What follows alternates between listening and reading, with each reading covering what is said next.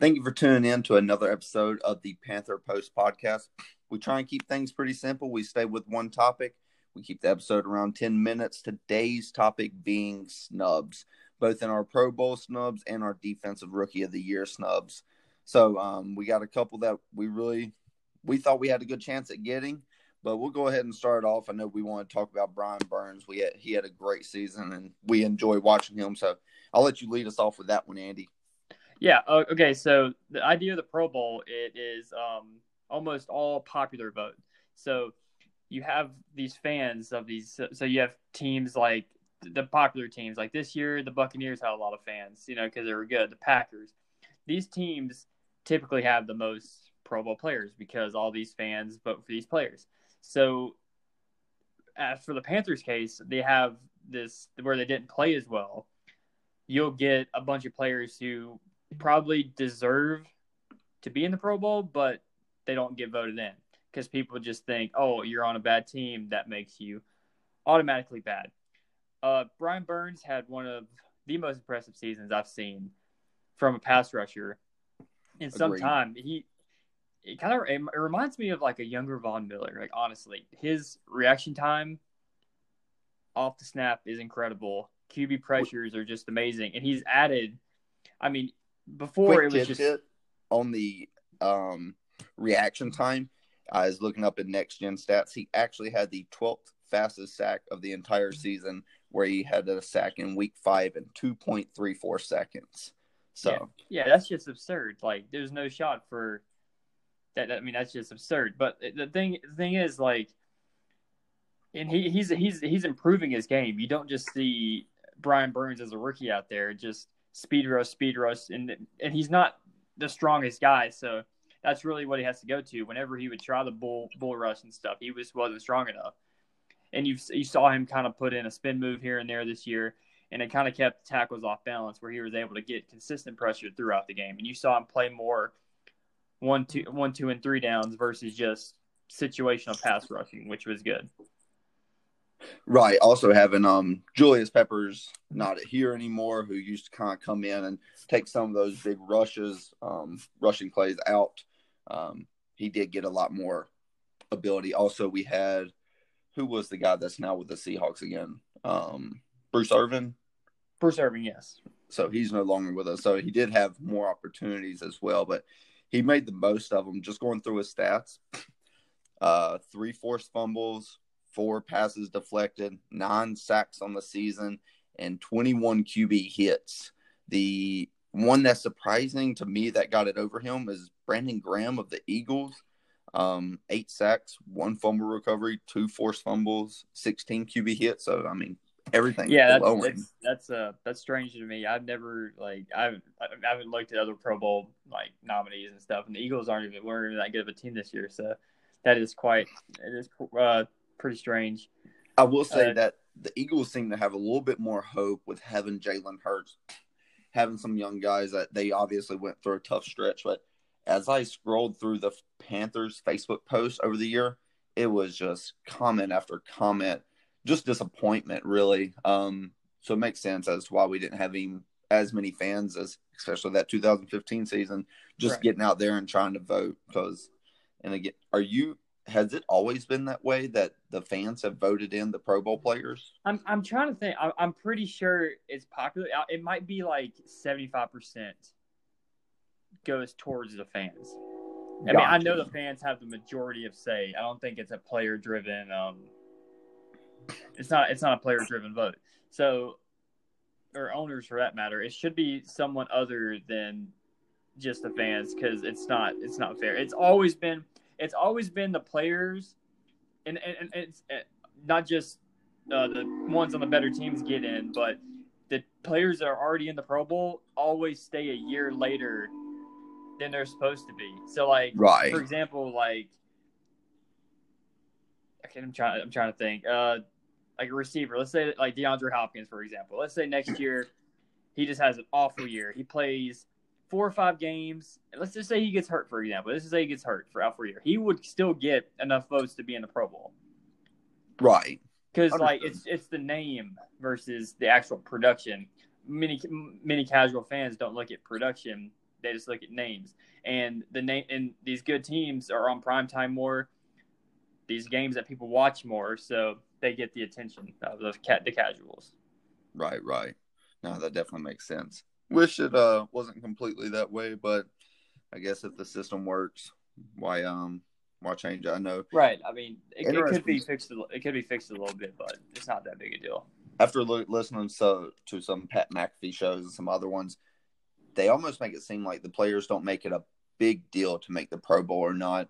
I know, obviously, everybody will makes it at some point, but um, yeah, it's just surprising me they don't go into a season like Pro Bowl year, different things.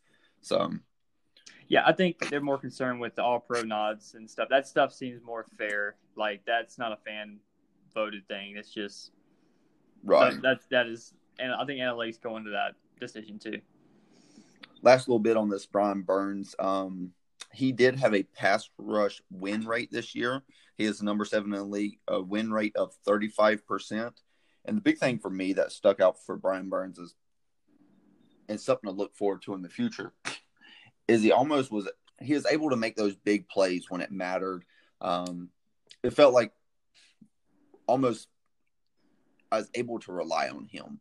The there's a couple games where we had him down, um, and if we got one more stop, Teddy and the offense would have a chance to make a play. And Brian Burns was out there making the forced fumbles and the sacks on the other team's last drive of the game. So, just something I really look forward to in the future. Yeah, but uh, yeah, I believe Teddy had it was seven game winning drive opportunities. I think it's seven. It may be five. I, it's five to seven, and he didn't complete any of them.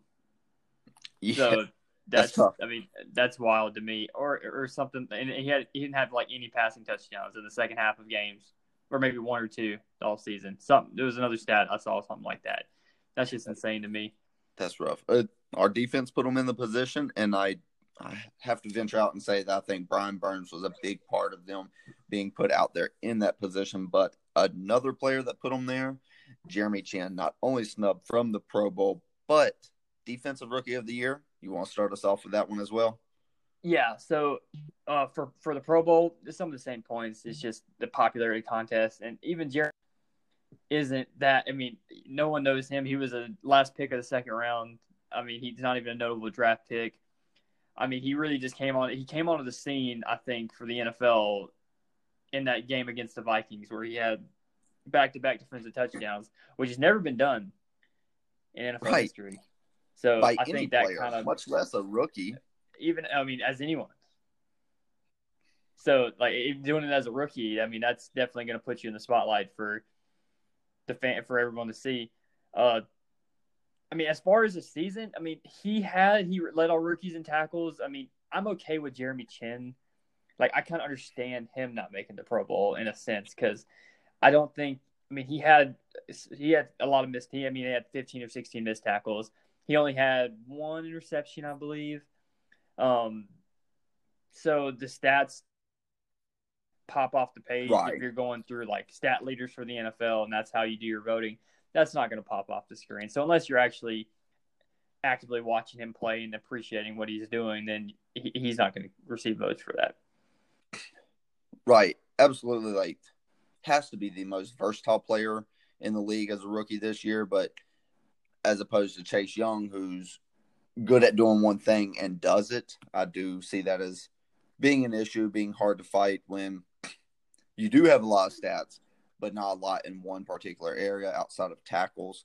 Um, but running through his stats, he had a sack, two forced fumbles, two fumble recoveries, an interception, five passes deflected, and two touchdowns. I mean, love to have him out there.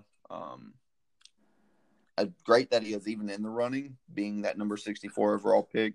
He was, um, at one point, he was the number two overall for defensive rookie of the year. He was, I mean, Chase Young led it the entire year. Right. He was number and, one. And, and and the thing with Chase Young, like, it's it's it's a it's again like it's it's easy to just be like Chase Young was defensive rookie of the year. I mean, his second overall pick, everyone knows him. He had a good season. The Washington football team went to the playoffs. They're in the spotlight. I mean that. I mean that would be that's the easy choice. Yeah, that is the easy choice. but so that is in my mind the re like that's I mean I personally Jeremy Chinn in my opinion should have gotten it. Right, I would. But it was it's, it's just well. comfortable to it's just I mean assume Chase Young. It was a tight race. I haven't seen there's not been a race this tight for defensive rookie of the year in some time. So it's kind of nice to see. So I didn't know how the votes would end up. I mean, I had a feeling Chase Young would just edge him out because, again, this is just the easy thing. If I was a voter and didn't know much about the Panthers, but I know Chase Young, and you see Chase Young, especially with the Tom Brady hype that was going around with him talking trash about him, like he was in Chase Young was being mentioned constantly about being in this. walk. They would they were carrying this Washington team that didn't have a quarterback essentially. Right. So that's uh, just, uh, just hammering away at the media. And along with fans playing a big role, I think there's a big difference between the amount of fans from what was it, Southern Illinois mm-hmm. for Jeremy Chinn, mm-hmm. as opposed to Ohio State. yeah, it's just it's just easy choice. Not not saying he didn't have a good year. He was definitely deserving of Defensive Rookie of the Year.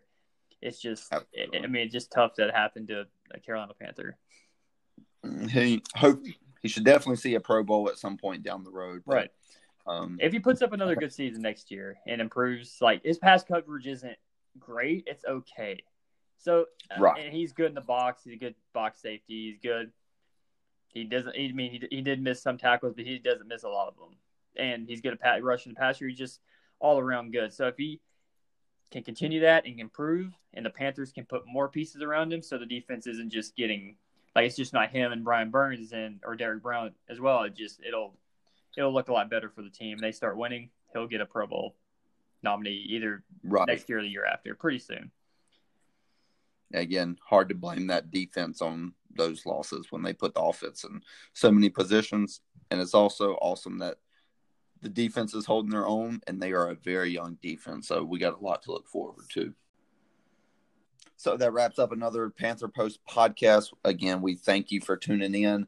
Um, just short, briefly going through our snubs of the year: Brian Burns, Jeremy Chinn, but we know they'll be back next year, and we will absolutely be voting for them if they have the same season. So hope you are too. So again, thank you and have a great day.